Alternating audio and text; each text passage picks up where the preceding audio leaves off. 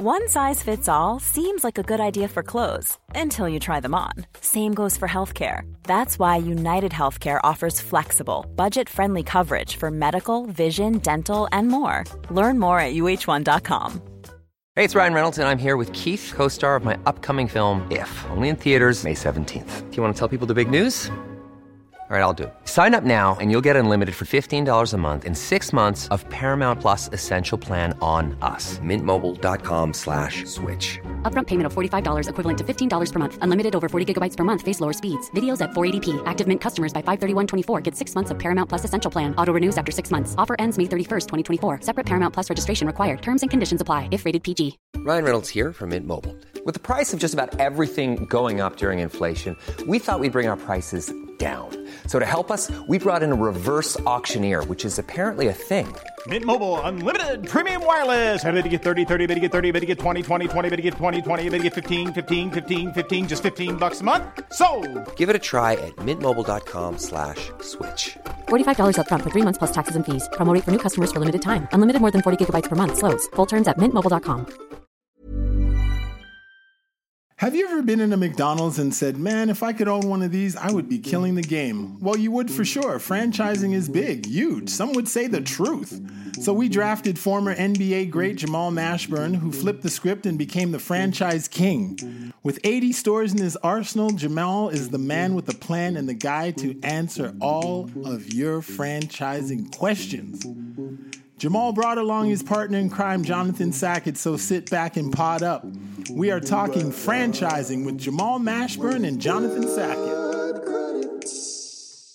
Big Sean, why are we doing a show about franchising with Jamal? Well, let me just rewind, Arlington. You, let me just say that we got former NBA All Star, New York Hustler, 50 point dropping on Michael Jordan, Jamal Mashburn in the house, and marketing mega Jonathan Sackett here to talk about for those don't for talk about how they have transformed richness into wealth through their businesses franchises.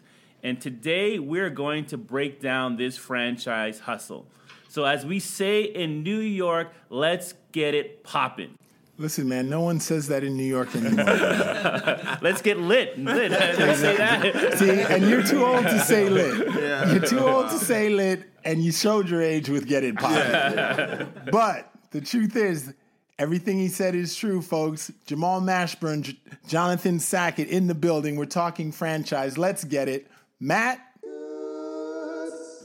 Thanks, Arlington. This sponsorship break is brought to you by Clean. Clean is a financial literacy program designed to educate youth in a fun and interactive way through class lessons, workshops, and web seminars. To bring it to a school or organization near you, please visit www.financiallyclean.com. welcome back to Two Black Guys with Good Credit. We're talking, like always, straight talk for the financially curious. And I just have to say something. Jamal, before we get into the whole franchising thing, I just want you to explain what it was like dropping 50 points on Michael Jordan in the 94 95 Dallas season. I need to hear this story. I think we all need to hear this story. Well, well, it actually wasn't on, Michael man. Jordan. It was actually Scottie Pippen. Michael Jordan actually retired that year, and Scottie took over. Okay, okay. All right. So Michael wasn't in the building. You dropped it on Scotty. I'll take that. Oh, will I did get I did get that. Michael And for you- some things though. Don't worry about it. Yeah, yeah, yeah, yeah, yeah. So, so I didn't let Michael off the hook completely when he came back. So, so I've had a couple 30s and 40s on Michael. So I didn't keep him keep him off the chart completely. You know what I mean? Yeah, yeah, yeah. But he also gave me 30 and 40, so it was pretty much a wash. You know what I mean? So. All right, cool. Well, we'll take that. We will definitely take that. And as we do every week to start this show, Dion, the lady with the facts, if you could um, bless us with the history of franchising in America. And as you know, it's always a pleasure, Arlington. Thank you, Dion. So, the franchise business model starts to appear all the way back in the Middle Ages. Not sure if you knew this, Mr. Mashburn. So, amid all Wow. the religious conflicts and the civil uprisings and the plagues, local governments had started giving, you know, high church officials uh, a license to maintain order and taxes. I think Sean got one of those licenses. Uh, medieval courts, lords were also giving individuals the right to hold markets and do business related activities in return for royalties that gave them protection over commercial territory. So we see where that all began. So the first modern day franchise business model, however, as we know it uh, today, was actually designed by I. M. Singer and Company. Uh, so the founder, Mr. Isaac uh, Merritt Singer, um, he had created the fastest sewing machine at the time in 1880, and he needed a way to, you know, get his sewing machines to market. So that's when he started partnering with people around the country who were interested in the rights to sell his machines, and the rest is history. I think you're making this up. I wish I could. I, they, would, they would revoke. They would revoke my lady with the fax card. Okay. So, Jamal, I have a big question for you. Yes. What was your first franchise? And did Chris Sullivan, the founder of Outback, play a role in that? And also tell me how Rick Pitino became a part of that start that first team. Well, Rick Pitino, he actually recruited me when he was at Providence College um, in the 80s, and he met me at a camp called Five Star. I was a highly recruited player, I was a top 25 player. And so when I decided to go on this course and this journey of um, being a high quality player, I had to kind of figure out a process of my own because I didn't have anybody in my neighborhood that was going through a particular journey. So I had to ask a lot of questions, and I was always an observer. So me Right. playing with older guys, I said, you know what? Let me flip the script on how I'm going to be recruited. Instead of them recruiting me, let me recruit them. Wow. And um, so I put together a list in my head. All like I very rarely write anything down. You know, I, I just have the ability to retain things, and it just works better for me. You're the Jay Z of sports. Huh? I I mean, I, I, I, re- I recall a lot of things. I, I recall a lot of things, and sometimes things I don't need to recall. You know what I mean? And um, um, you know, so yeah, yeah, yeah, yeah. So it's it's it's, it's yeah. So it keeps me up at night. You know what I mean? I don't sleep very well. You know, so but that's a blessing and a curse. But you know, I'll take it. Um, so I created a process, very simplistic one, of where do I want to be, and what do I want to do. And Coach Pitino, when he recruited me, he was one of the first people to listen to what I really wanted. And that's by, he knew I wanted to be a professional basketball player, but I also told him I want to carry a briefcase. He said, Oh, okay. Actually, what's funny about that is, um, to me, the briefcase, when I used to ride the train to New York City and in Catholic school, some people thought the suit signified success. I always looked at the briefcase as signifying success. And to me, the briefcase represented my brain. It didn't actually mean the physical carrying of the briefcase. And so Coach Pitino was like, okay. And so I got gauges from other coaches who recruited me, and they would look at me and say, Why do you want to carry a briefcase? You're going to be a professional basketball player. So they dismissed that dream. Mm-hmm. And they didn't realize that those dreams were tied together. And Coach Pitino realized that. So Coach Pitino was like, I can help you with that. So long story on how Coach Pitino came a part of it. Chris Sullivan, uh, when I became a junior and I had uh, Coach Pitino help me turn pro, um, he said to me, "Remember, you want to carry a briefcase. Well, we're going to sit down and we're going to hire a business manager and an agent." Nice. and start along that process of being very intelligent or a savvy investor. And so I choose I chose at an early age to take a different approach where I didn't want people to know what I was doing. And it didn't start coming out until after I stopped playing. Can I take the elephant out the room? I'm Mm-hmm. going to put it out there. You try. You have a chip on your shoulder. You tried to break down the stereotypes because I'm this Yeah. black athlete that can dunk a basketball. We're going to use my brain. Yeah. We're not going to use any of my other assets that you think I can only bring to the table. But I'm going to show them that there's another side of me. And if you don't respect that, and if you don't take that in, then we're not going to do business together. Correct. I just looked at it where I'm not gonna dollars really don't matter to me, and I think it's um and wh- what I mean by that dollars do matter. It helps you do certain things, helps other people do certain things, but um, that's not the core of me. But Coach Pitino introduced me to Chris Sullivan, and at the time, Chris Sullivan was starting Outback, and he was looking for limited partners, and specifically um, people that had income that can take the opportunity to to to to um, to participate. So that's how So I got was started. Outback the first franchise? first franchise, and I was The- a that you bought was bought into was Outback. Yeah, I was a limited partner in that. So that's when I started to understand structures. And um, um, so Did we you buy one at one time, or you bought a? we bought we bought kind of like interest in a number of different stores. So we kind of de-risked it in a lot of ways. So I had interest in 40 stores in Northern Off. California. Uh, well, we grew into that. And um, And that was while you were playing basketball. yeah, while I was that was my first This is investment. still happening Yeah, while you're playing doing- ball. yeah. He's still playing. Yeah, I didn't was in- realize that. Yeah, this was Yeah, this yeah. is this was probably I was fortunate enough to at that particular time when I got drafted in 1993 that I had a sneaker contract. Fila gave me a lot of money at the particular time um, because at that time they were giving out a lot of money to to uh, high profile players. and you bought steak with it. And, and and yeah, actually, and that's what happened. And so I already had um, dollars already set aside before I even got drafted, and um, so that's how it all started for I, me. I always like to say in business, and we I teach financial literacy, and I always tell my students, you know, don't be desperate. Don't sow desperation because desperation shows vulnerability. And what you've done, regardless of the dollar amount, as we always try to tell our listeners, you leverage your situation, and your audience, your employers knew that, hey, I'm not desperate. I have other hustles going on. I've diversified my portfolio. And when you got that big check, because I truly believe we all have an opportunity, we get a sizable amount of money. It mm-hmm. may be five million to you, maybe five thousand dollars mm-hmm. to somebody else. But if you leverage and use that money properly, it can grow into other things. With me, I got my first bonus from Wall Street. I instead of everybody went and bought motorcycles, bought uh, went on trips. I used that to buy my first property. From then, I began hmm. able to flip properties. Now, you hmm. said you use that to start your real business instead of the feline money. You didn't feel out with it. Yeah, yeah, yeah, you yeah. invested it. Yeah. Oh, I did some things that I, was, did you know, yeah, yeah, I was but- 20 years old. I'm like, But oh, you I'm gonna enjoy go- some it, Yeah, and I yeah, and I agree with that philosophy as well Yeah, too, because you want to enjoy. I mean, life is a journey. I don't Correct. believe in waiting until you get 65 to say I'm going to start living Correct, now. correct. You're like, hey, a portion of this I'm going to enjoy, but a part of it I'm going to reinvest in me and totally diversify from the NBA. The selling steaks and playing basketball, two separate entities have nothing in common. If one is up, the other is down. They're total separate. So Yeah, and one of the Well, things. they do have one thing in common. It's called franchises. There you Yes, go. they There do. you. And There you Dion, go. can you give me the definition of a franchise, please? Absolutely. So it it's a legal and commercial relationship between the owner and the trademark, um, the brand name, uh, advertising symbol, and uh, the individual. So that's the franchisor has the trademark. The individual is the franchisee, right? And um, the franchise governs the method of conducting business between Right. the two parties.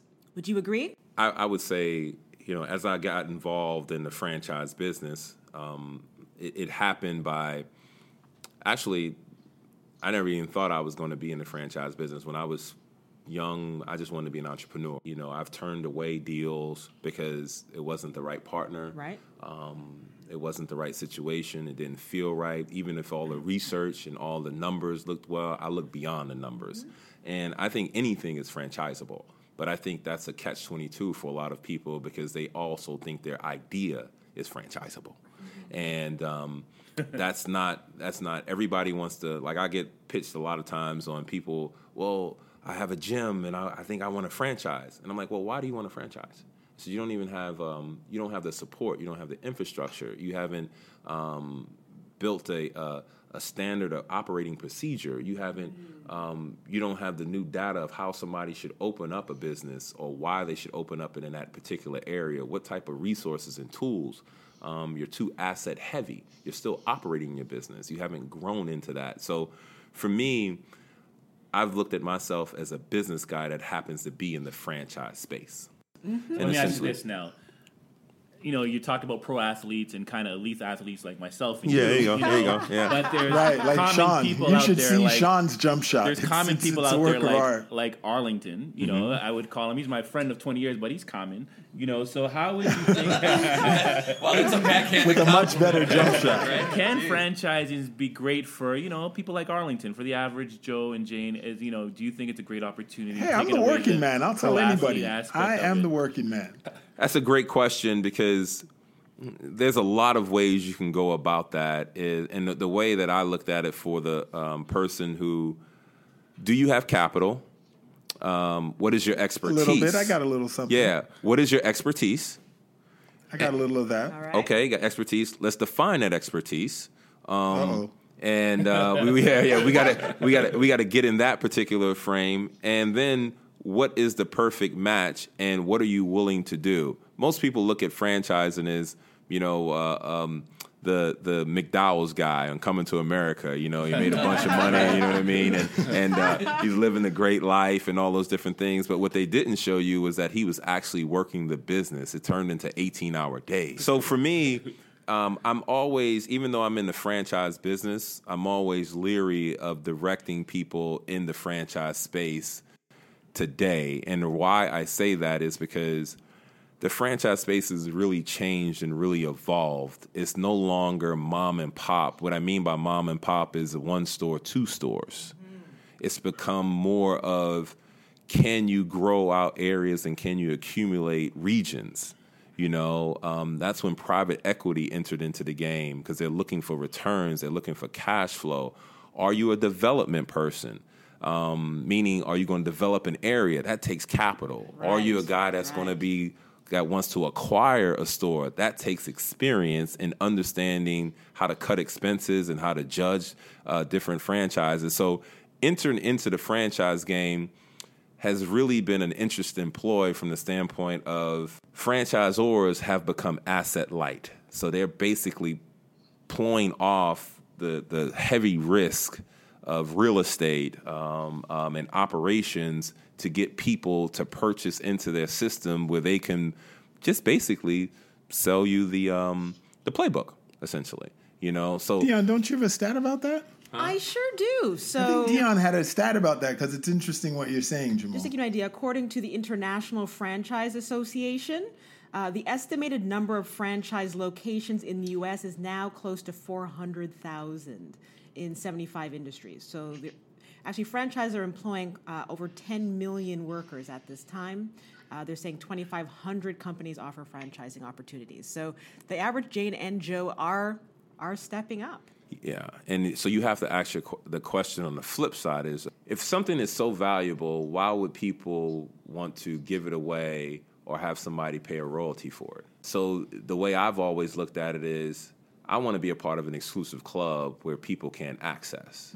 There's value to that. So if I'm a new business and I only have 10 locations, why am I so willing to give up that upside to somebody else? Right. because as part of their initial plan is to lay that risk off on somebody else. Um, if you think about how McDonald's and, and not how McDonald's grew, but like for example, Chick Fil A. It's very hard to get a Chick Fil A franchise. they just opened one near my house. They'll actually partner with you, but you can only grow to f- maybe three to four locations. They'll do all the build out. They'll do all that. They'll keep the real estate. So you actually become an employee of theirs. Ah. And why is that important? If you go to any Chick fil A, they probably have the best service in the fast food industry. And because of their culture, their, their, their, their, um, their teaching, their training, a lot of that, when you pass it off to other franchisors, becomes diluted. Service tends to go down. So if I'm Chick fil A, Chick fil A remains private. In-N-Out remains private. They don't hand out franchises. So I asked the question myself well, do I want a Chick fil A or do I want a McDonald's? Mm-hmm. I probably want a Chick fil A because they won't let me in. Same thing with NBA teams. Why do so many people want to buy them at these high valuations? There's value to it. They don't allow so many people in. So I'm always leery of franchises and, and um, uh, from the standpoint that there's so many of them. And you're probably doing yourself a better service to open up your own business. Interesting. Oh, From wow. franchise king. Well, I know, Breaking news. I know you've been sitting Yeah. there. I've known you for a month plus, maybe longer, and I've never seen Jonathan Sackett so quiet. he is tamed. by, so I'm Oh, I'm just ramping up, man. I'm getting ready. Let's go. I'm gonna give you the mic. I love to know how you and Mr. Mashburn are hooked up because you guys are the, the successful odd couple. I would Yeah. like to say.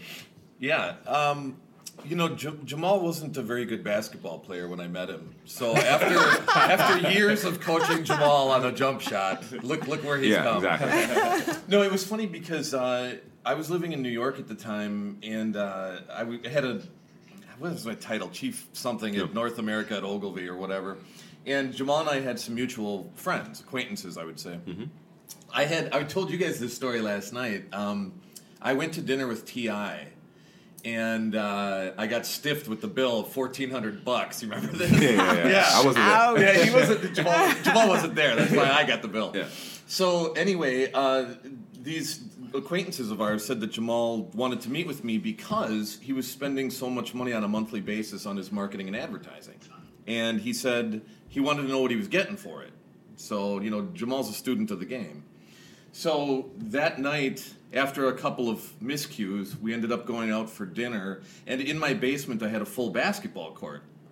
So after dinner, we Jamal and I came back, and there was like three guys with suits with us, and we were drinking some Blantons uh, at two in the morning and shooting. I'm getting ba- the visual. Yeah, and we were shooting baskets, and uh, I, I'll never forget this. Jamal sunk nine three pointers in a row and missed the tenth. And I said, "Oh, that's why you retired." um, but uh, but that night, I, I'll never forget. Jamal, after you know, we were talking business and shooting baskets, and he said, "Well, why don't you join me? Why don't we do something together?" That's how the marriage began. And there you go. Nice. Quick question for you: You didn't walk in here with the briefcase. Mm-hmm. You were that guy that envisioned it on the train and so forth. Now, fast forward to you know your life now. Do you and you're and I know I'm my worst critic. Do you believe you're that guy on the train now with the black briefcase? Um, you know, um, haven't arrived yet. Um, still learning. Um, So you're not that guy yet. 80 franchises, successful NBA career, All Star. You're not that guy. Mm-mm, nah, I mean, um, I had a I had a coach tell me one time, and it was Pat Riley one time, and he said to me, "If you thought you arrived, that's been your decline."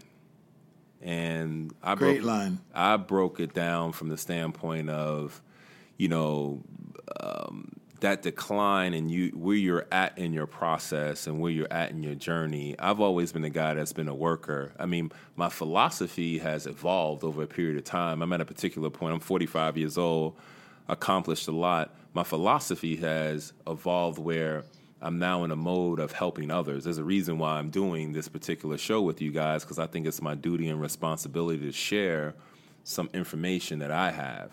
So I'm at a particular point where I'm going to continue to grow in the business world, but it's also to help others who want to receive that information that I have. There's a lot of pent up information in me, and it takes some people to draw it out of me. Um, Oh, that's our job. yeah, that's our job. Exactly. So, uh, exactly. That Exactly. is our job. Exactly. We're sitting Exactly. with Jamal Mashburn.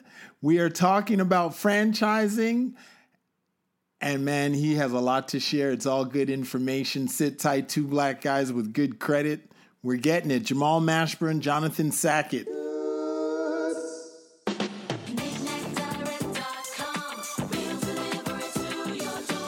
KnickKnackDirect.com is the fast, easy way to shop online. To buy an item from any U.S. website, just go to KnickKnackDirect.com. That's N-I-C-N-A-T Direct.com. Choose your method of payment and we'll ship, handle duties, and deliver your item straight to your door. I'm Sean of KnickKnackDirect.com, and you have my word.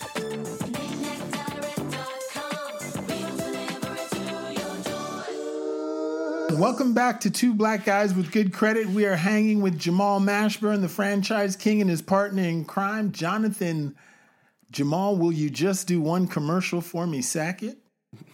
I like that. I like that. I like that. I like that. So there's a saying in the franchising world, Jamal. You're in business for yourself, but not by yourself because you have a lot of support. Can you ex- expound upon that for the person that, that for our listening audience? Well, you have you have a lot of support. I mean, you have a brand, you have um, um, help with operations, you have help with marketing, um, you have different people from the franchisor um, who can help you uh, with different things. Uh, they, they they should, if they're a viable franchise and been around for a long period of time and have, seen a landscape change, they they should be uh, evolving with the time. So. Um, a lot of the big ones can help you with with uh, financing as well. Um, so there's there's definitely a lot of support. Um, there's definitely a lot of um, a help. Um, but as as you know, there's no guarantees in life. There's no real. Um, uh, you're definitely going to win. Obviously, that comes down to how much you know about the business, know about the market that you're in, and um, you know, comes down to also too at the at the basic end of the day, supply and demand in that particular market. Jamal, franchises we all know are a turnkey system, right? Mm-hmm. But they often cost more and they can reach profitability faster than if you just start a business on your own.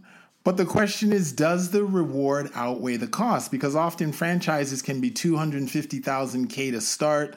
There's fees, there's leasing, there's equipment, there's build out. Is the risk versus the reward? And remember, previously you gave a breaking news statement. I don't always vouch for the franchise. Yeah, I mean, um, so the way I've always looked at that is you got to really look at you know cost of entry. What are those fees? I mean, there's a, a franchise franchise disclosure documents that should um, tell you what those fees are, but obviously there are always costs that just pop up, um, and then also data. Of one thing that I always ask is, um, are they on the cut, cutting edge of um, retrieving data? And what I mean by that is can you tell me from a numbers perspective and how did you accumulate this information why a franchise will be good in this particular location? Not just. Mm. from the realtor, but from the franchisor. What are the rooftops? Why is Starbucks in a particular location and then there's a lo- another location three blocks down? There's a Mhm. reason for that. You know what I mean? They see their sales jump. There's more people they can penetrate, more people they can serve. Um, Right. They look at uh, you know, uh, household income in that particular area. Where's the development going in that particular area? So there's a lot of questions other than than just you know cost of entry. I think a lot of people look at oh low, low cost of entry, uh, let me get in, but um, um, and think that there should be involved in that particular franchise because they utilize that service or they utilize that product, and that shouldn't be always be the case. Well, I think there, I, I would just add to that that there's there's risk reward, right? And there's also an interdependence of the parts because we were talking at the break about um, we. I used to head up global McDonald's uh, for the agency, and I always found there's an adversarial relationship in a lot of cases on a lot of issues between the franchisors and the franchisees. So you you know you gotta being at an agency and, and you know we've got allscope.com right now we play referee a lot. So you know the, if you guys remember the lawsuit for burger king that that the the risk reward factor was that they the franchisees sued the franchisors because the offers the agency was making was losing them money so it's you know Jamal talked about brand. It's not just building the brand. There's got to be a trust factor that all three of those components between agency, franchisor, and franchisee can can work together and come to a solution. And that that to me has been one of the hardest things about franchising. Um, for me, I always look at you know need, supply and demand in that particular area. Um, Do you need another burger joint when you got six other burger joints? Do you need another f- fast food restaurant? Probably not. You know, if you're in a, um, a high income area in certain places, do you really want a franchise or do you want something authentic? You know what I mean? I Right. mean, um, things have changed. Things have really changed in the franchise business where people are not, especially millennials, people don't, millennials don't really trust franchises. You know, Oh, wow. you know, they look at the experience, the the the um, their relationship with that particular. They're more community oriented, and um, and so you have to. That's really changing. I mean, you have to look at it from that particular s- spectrum. You know, coffee houses are popping up. But can I push back on that for a minute, Jamal? Like where I live in where I live out here in Westlake, California, we literally have in probably a six block radius ten Starbucks. And they keep opening these little drive-through Starbucks where you just drive up, make your order, and and drive out. But th- when you say millennials don't believe in franchises, they're opening every time I turn around. There's a new Starbucks in my neighborhood. I look at that particular analogy of six Starbucks opening up is they actually have data within their stores of, you know, they actually know what a store should be generating. Like, I don't Right. know what the numbers are. Let's just throw a roundabout number, a million dollars. Mhm. So then they say, okay, well, it's met that demand. We can open up another store. But then look at it on the other flip side of it is if you're a, if you're a developer or a, a landowner, wouldn't you want a Starbucks in your particular piece of property? Yeah. You know, so you're almost it, it- it's it's a catch twenty two. It's like if I'm a developer of a particular area, I want a Starbucks as an anchor. Right. You know, Got um, um, so it, you kind of got to look at it of what that relationship is. Yeah, di- you know, the, one thing is the bigger companies, and, and like I said, having worked with McDonald's, a lot of times what they'll do is they've got a concept in a software called hexagramming. And what a hexagram does is it will isolate the in the household income, the easy right turn, the geography, the real estate, uh, and it will give you it'll give you a um, uh, a numerical way that you can calculate if it's going to be profitable or not. So if you look into hexagram, that the, it'll- there's t- online tutorials that'll show you how they do it.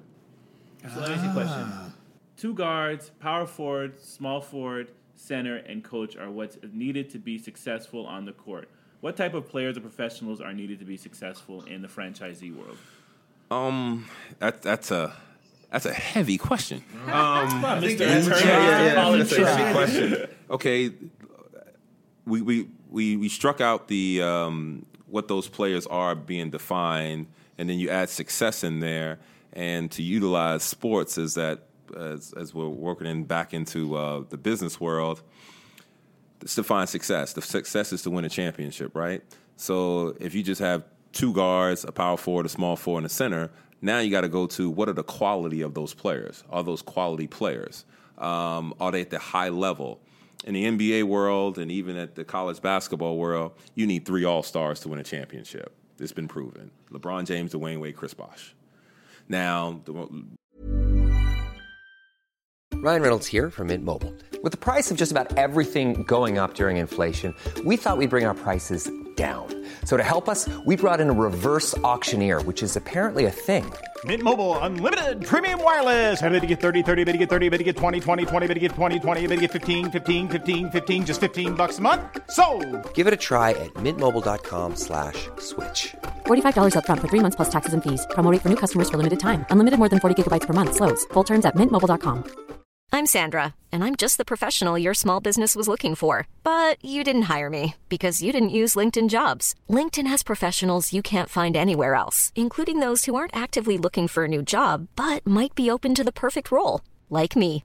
In a given month, over 70% of LinkedIn users don't visit other leading job sites. So if you're not looking on LinkedIn, you'll miss out on great candidates like Sandra.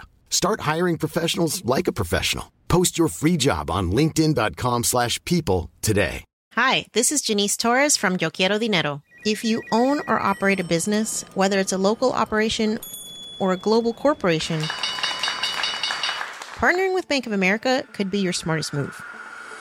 By teaming with Bank of America, you'll enjoy exclusive digital tools, award winning insights, and business solutions so powerful you'll make every move matter. Position your business to capitalize on opportunity in a moment's notice. Visit bankofamerica.com slash banking for business to learn more. What would you like the power to do? Bank of America NA, copyright 2024. they all serve their different purpose. They're all superstars. So in the franchise world, same thing. In the business world, same things. Who's your quality player? What type of style of player are you playing? Um, uh, do you have a world class CFO, chief financial officer, numbers guy? Do you have a great operator?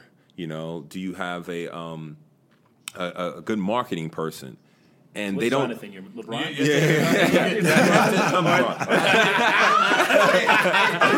you guys don't mind, I'll, I'll interrupt here. Uh, you need a great advertising guy. I think Yeah. that's what Joel Who's that guy say. LeBron? brings Jonathan's like his What's his Isaiah name? Thomas. Uh, yeah. so, so my, my my personal thought is is um you know and you just sometimes you don't have great any of those and you have people that mess together team wise and chemistry wise.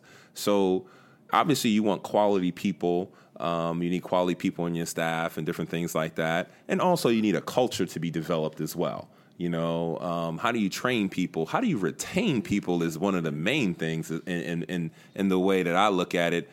And the other thing that I always kind of capture me and my business partner is how are we helping them grow within Right. the team? That's a true leader. You know, um, because at the end of the day, I've been a part of concepts, and we're part of a concept in Lexington, Kentucky called Boot Camp. And, and the gentleman who operates our Papa John's, he wanted to get involved in it. Okay, so we'll we'll go ahead and we'll participate in your partner and being in that because I want him to grow and I want him to be satisfied. And um, my also philosophy is when you find great people, give them equity stake in the company.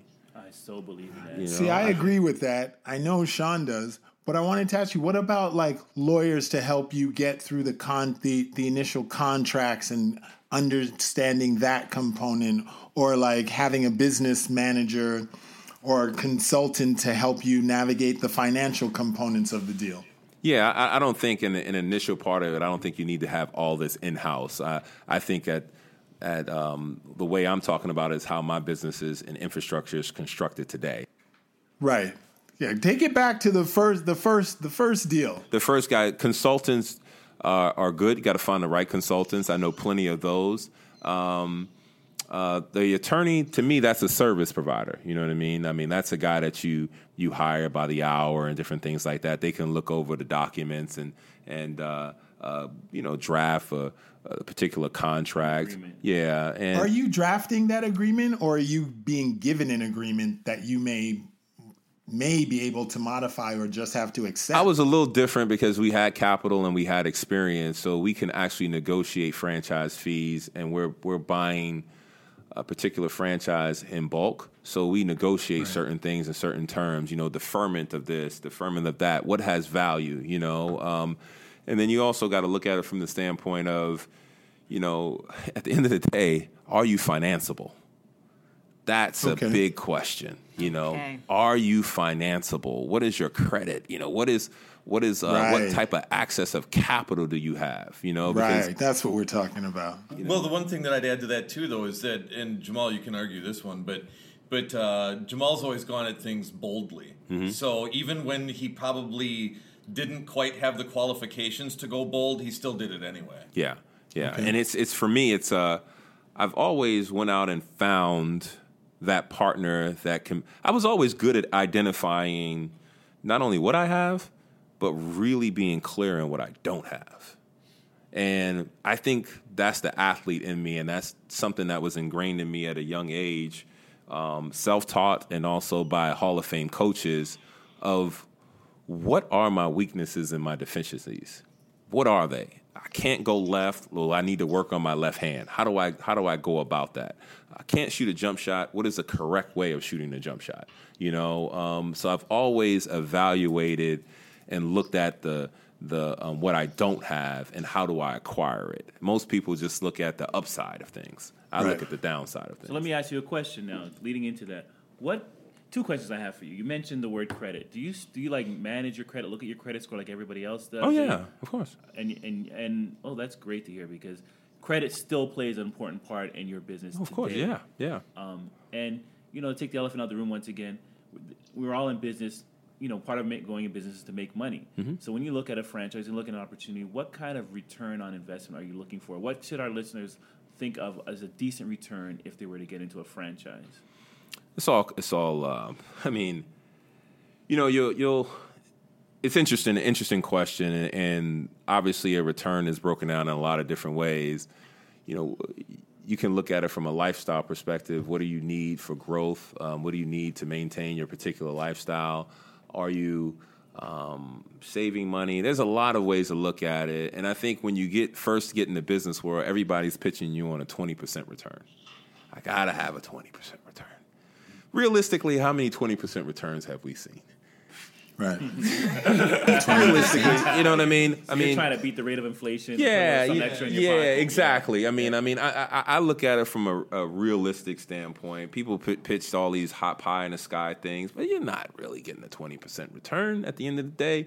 I mean, um, you know, is it a six percent, eight percent? You know, uh, um, you know looking at the stock market, what's the stock market throwing off? You know, obviously politics come into play in that, you know, and different things like that. What people believe and trust and, and different things. So it's all relative. That's a loaded question. You know, I can sit here and say I'm looking at okay, I want a 10% return, but how is that how is that justified? You know, um, um, you know, everybody's different. Uh, what industry is that? Is that market? You know, um, could you beat the market? You know, are you running your business efficiently? So I think it just that that that becomes a, a crutch. I think people are looking for, and you know, be a part of your business, run your business, be the best you can possibly be. So let's talk about the fees. We've talked about profitability, we've talked about opportunity, location, teams. Let's talk about the fees. The average royalty fees paid by a franchisee to a franchisor range from 3 to 6% of monthly gross sales and can be up to 10% on net. What's up with that? Hey, so that's uh that brought me to my point of understanding what business you're really in. And that's the difference in franchising. I've always liked franchisors that have a stake and have a, a stores that they're operating because then they start to understand the fees and how it impacts the operator. Right. So you have to understand what business you're in. And, and, and I, I, I tell people, it's like, okay, are you really, are certain franchises in the business of that particular service or product? Or are they in the marketing business? Oh, interesting. What's an example of a franchise that's in the marketing vis- business versus a franchise that's in the business of that service? Well, they're all in the marketing business, and it's just how heavy they are in. And what I mean by marketing business is are they marketing it to justify what their value is on the street if they're a publicly traded company? Are they marketing it to within the franchise system to acquire more franchisees? Are they in the business of actually operating the business to make it as efficient as possible so that the franchisees can be profitable? Or some combination. Yeah. Yeah. So Okay. Gotcha. that's how I've always looked at it. So when you start to look at royalties and you start to look at a company that is asset light, meaning they don't operate any business, that tells me that they're in positioning themselves to sell at Okay. Mm-hmm. some level. You know what I mean? They're not going to be your partner for a long period of time. Um, to uh, meaning the the core of that business. They may be selling out to private equity firms and different things like that.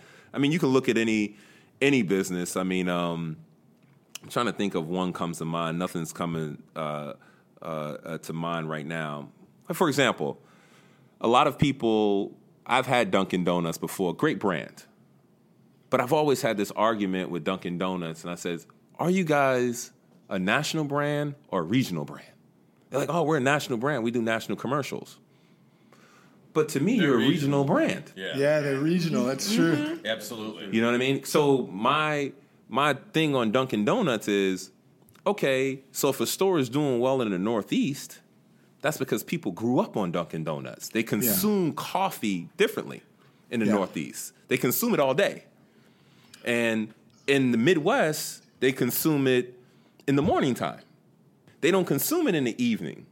You know what I mean? I don't, and they come and get donuts. I don't want you to come and get a donut at Dunkin' Donuts. I want you to come in and get coffee. That's my high margin product. Right, because it's water. Yeah. So so and and if I'm in the Midwest, I'm looking at it from the standpoint of okay, people are not coming in my store every day to get coffee at 9, 10 o'clock at night. They're not using the store in the same way people in the Northeast as a congregation spot, Wi Fi, and all these different things. Shoot, I still have labor here at 4 o'clock. Can I close the store at 12 o'clock? Right. Can I close the store at one o'clock? But the people in the Northeast are looking at me and say, well, you're not meeting your numbers. Well, they consume the product, and it's taken me a long time to educate the consumer on what the product is other than just a breakfast brand. Well, well, that's right. But you get you know Dunkin' Donuts trained you not to stay there all day. Correct, Right. correct. So I, now, if anybody from Dunkin' Donuts corporate is listening, I want to volunteer this idea. Jamal Mashburn is Dunkin' on Dunkin'. I mean, and not and, and, and it's it's a it's a great brand, but it's it's a great brand. But I've always had this conversation, and even with my business partner, is like, okay, well, what is it?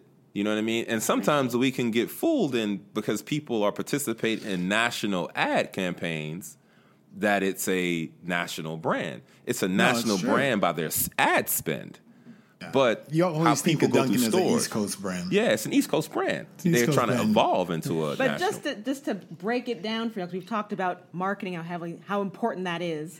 Um, you pay a fee for that, everyone. Mm-hmm. So that averages about two percent, also monthly, of your sales. So keep that in mind. It in addition to the monthly. Yeah, it could be royal- more. I mean, yes, uh, that's we, average. We paid more in uh, um, when Papa John's was with the NFL as their national sponsor. We paid more in advertising, but you got to think about it from the standpoint of pizza and football.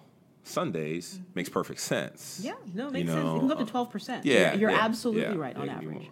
Right, and then don't and don't forget you've got your monthly royalty fees. I just want to really break it down for everyone. So there's the monthly fees for royalties, right? There's the upfront one cost fee, right? Don't Mhm. forget that as well.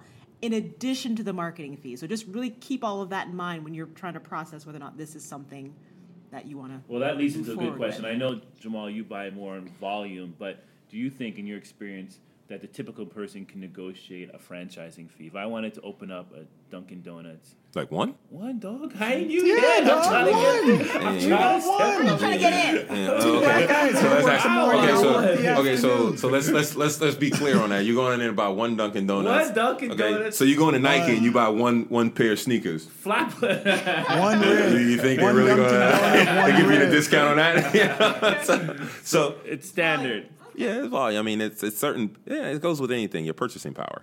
Right. You know, I mean, um, um, obviously, if you're doing, if you're going in there to buy 20 existing stores and you have the right to develop an area, they're going to cut you a break on on um, on uh, on fees, obviously, because they make it up in volume. But if you're going in there to buy one store or develop one store, I don't think it's going to be um, that feasible.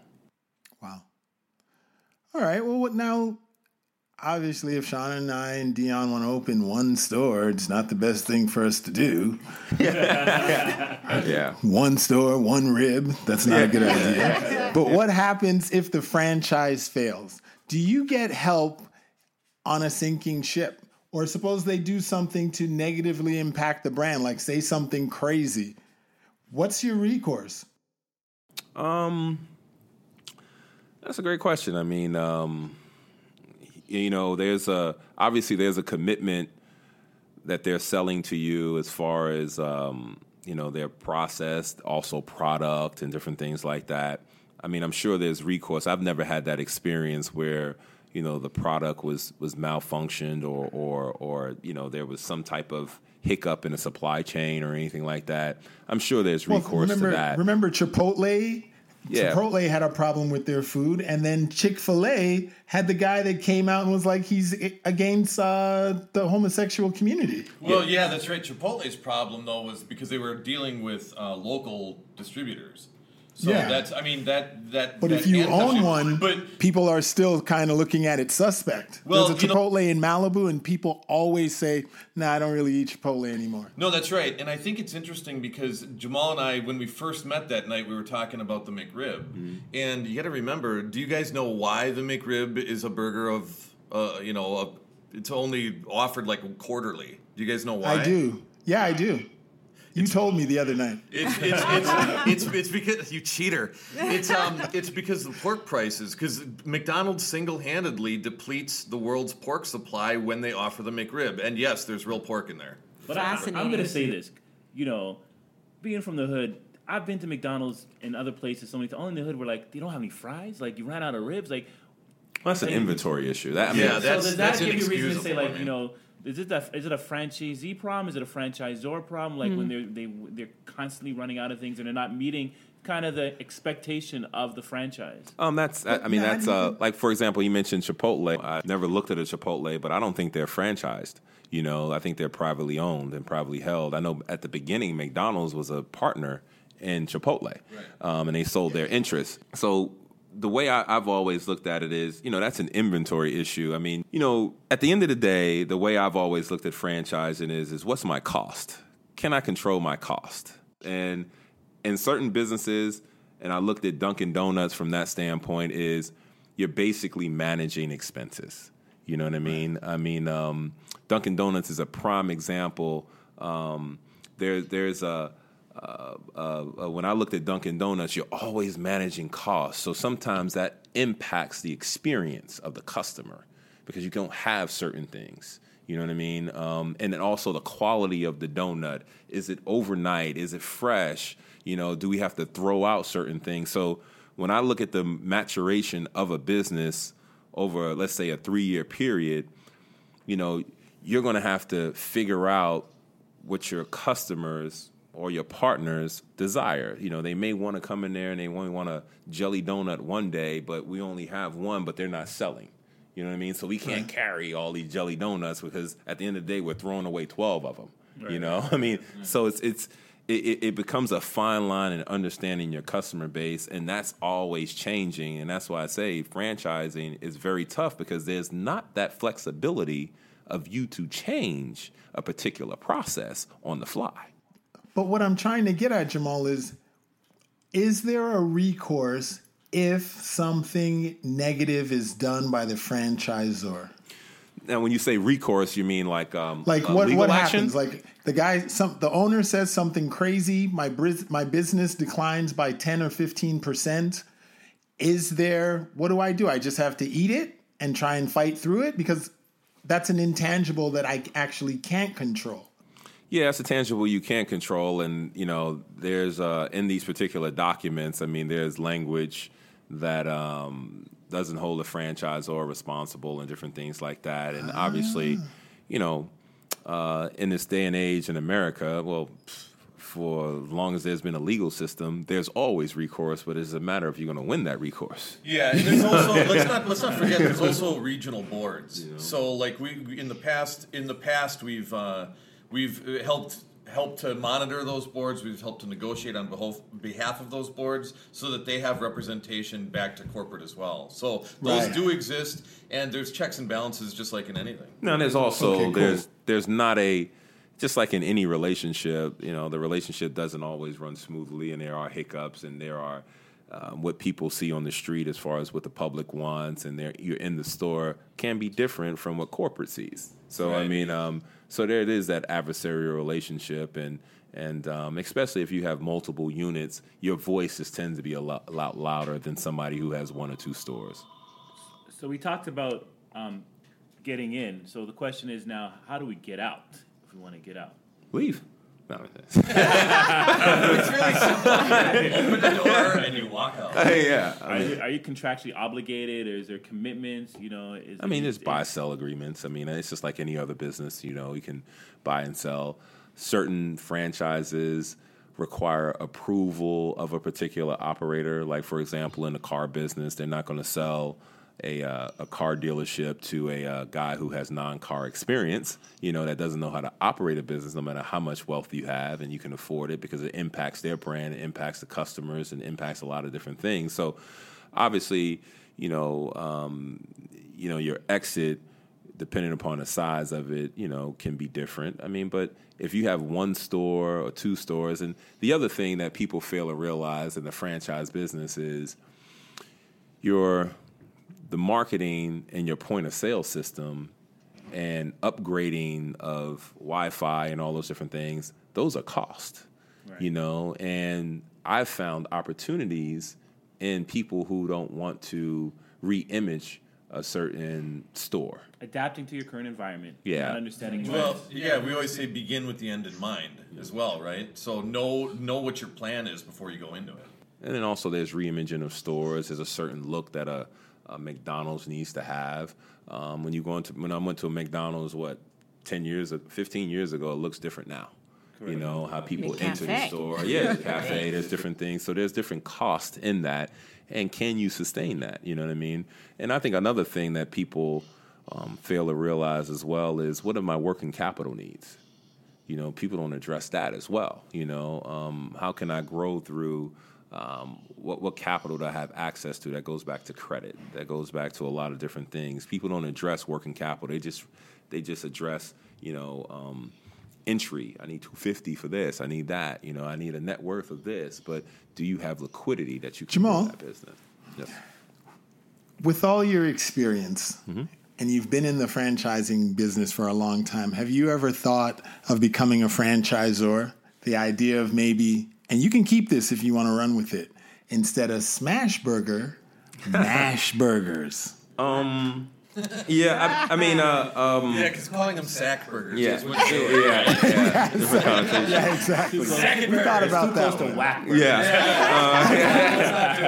Yeah, all of the ideas come from you guys. Um, yeah, yeah, I've, I've I've thought about that. I mean, um, that to me, that is a. Um, I don't know if that's a franchising question as much as that's a finance question.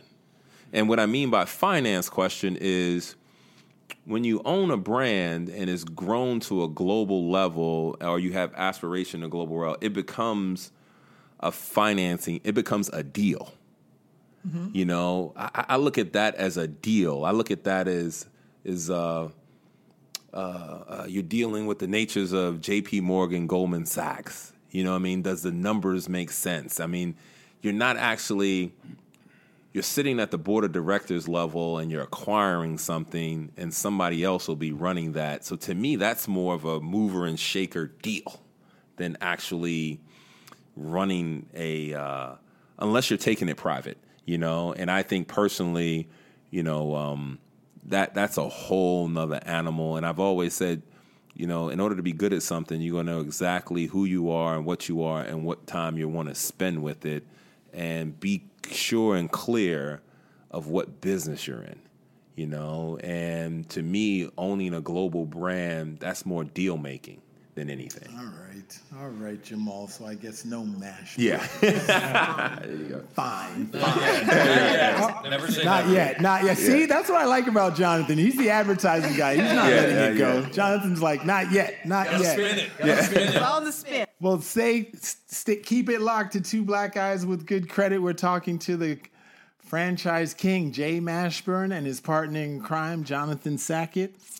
There's levels to this game, people. Sean and I guess, and Dion, we just can't buy one Dunkin' Donuts.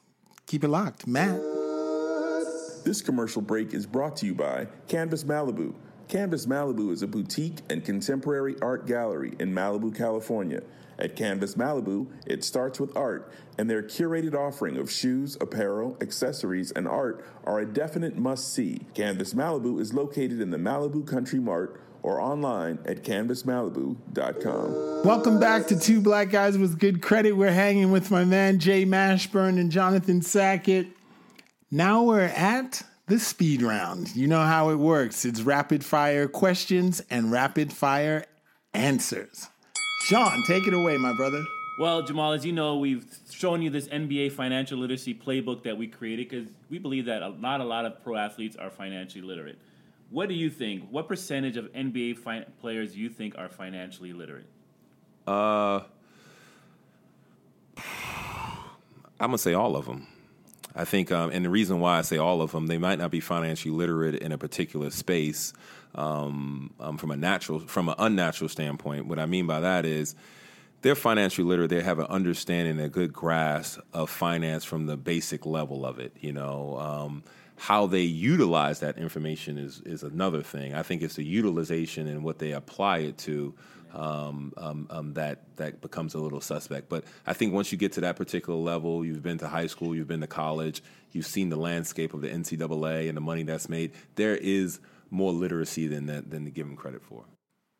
Jay Z, Biggie, or Nas? Oh, Biggie. Nice. Raptors need to. Raptors need to have LeBron tire, retire. Any thoughts on owning an NBA franchise? Yes. Business is fill in the blank. Um, business is personal. Next project. Making sure my, my, my son graduates high school. Nice. Jonathan, this one's for you. Wingstop or Buffalo Wild Wings? Wingstop. that was easy. Jamal, your dad was supposed to be Apollo Creed? Yeah, at one point he was supposed to be. Uh, it was between him and uh, uh, Carl Weathers, and they actually. Uh, my dad came in second, and they actually felt they can teach an actor how to box rather than a boxer how to act. Ah. Last book read. Ooh, actually, it's been a while. Um, I think it was something in the, in the chapters of uh, um, in a series of Go Giver. There's a thing called Go Giver where there's a story about. Um, Versus Go Getter. yes, yes, yes. I think that was it. That, was- that was my last book. And Jonathan, the final question for you. Let's franchise two black guys with good credit. Yes, no, maybe so. Absolutely. You know, we're, we're in this together, my brother. Yes. We're brothers from another mother.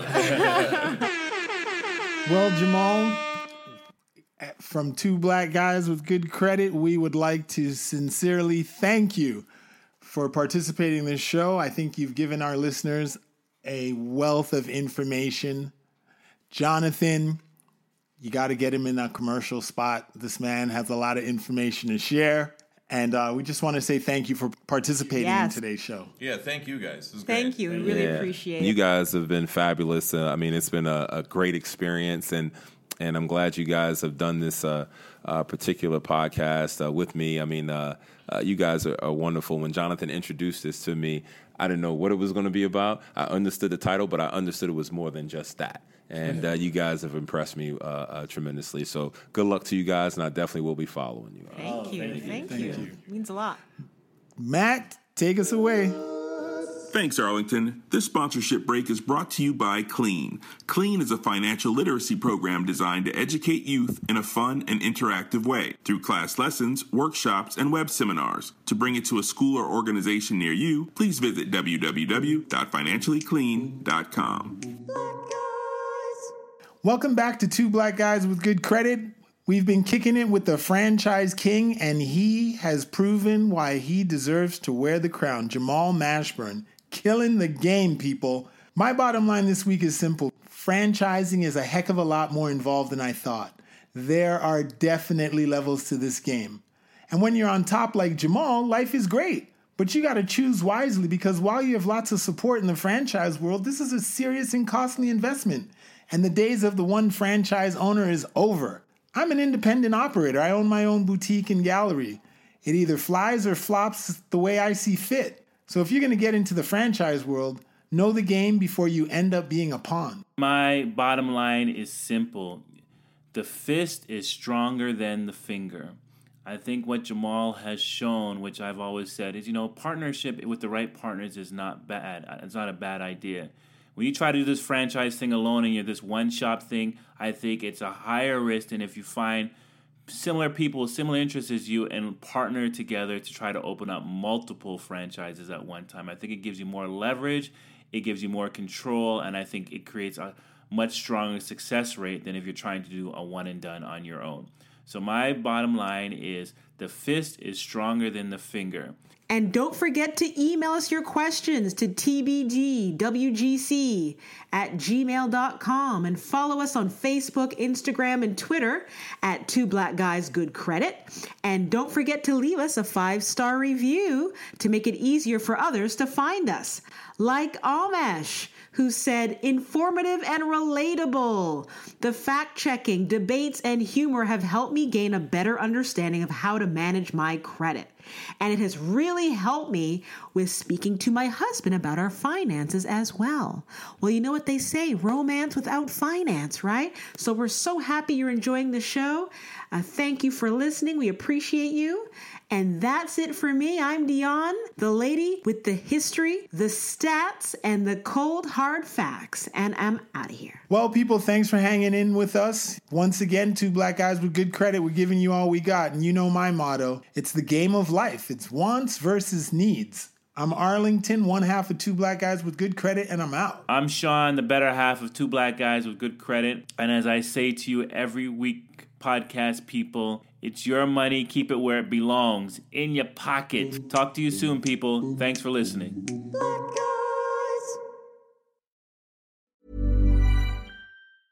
Small details are big surfaces. Tight corners are odd shapes. Flat, rounded, textured, or tall. Whatever your next project, there's a spray paint pattern that's just right. Because Rust-Oleum Custom Spray 5 and 1 gives you control with five different spray patterns. So you can tackle nooks, crannies, edges, and curves without worrying about drips, runs, uneven coverage, or anything else. Custom Spray 5 and 1. Only from Rust Even when we're on a budget, we still deserve nice things. Quince is a place to scoop up stunning high-end goods for 50 to 80% less than similar brands. They have buttery soft cashmere sweaters starting at $50, luxurious Italian leather bags, and so much more. Plus, Quince only works with factories that use safe, ethical, and responsible manufacturing. Get the high-end goods you'll love without the high price tag with Quince. Go to quince.com slash style for free shipping and 365-day returns. Hi, this is Janice Torres from Yo Quiero Dinero. If you own or operate a business, whether it's a local operation or a global corporation, partnering with Bank of America could be your smartest move. By teaming with Bank of America, you'll enjoy exclusive digital tools, award winning insights, and business solutions so powerful you'll make every move matter. Position your business to capitalize on opportunity in a moment's notice. Visit bankofamerica.com slash banking for business to learn more. What would you like the power to do? Bank of America NA, copyright 2024.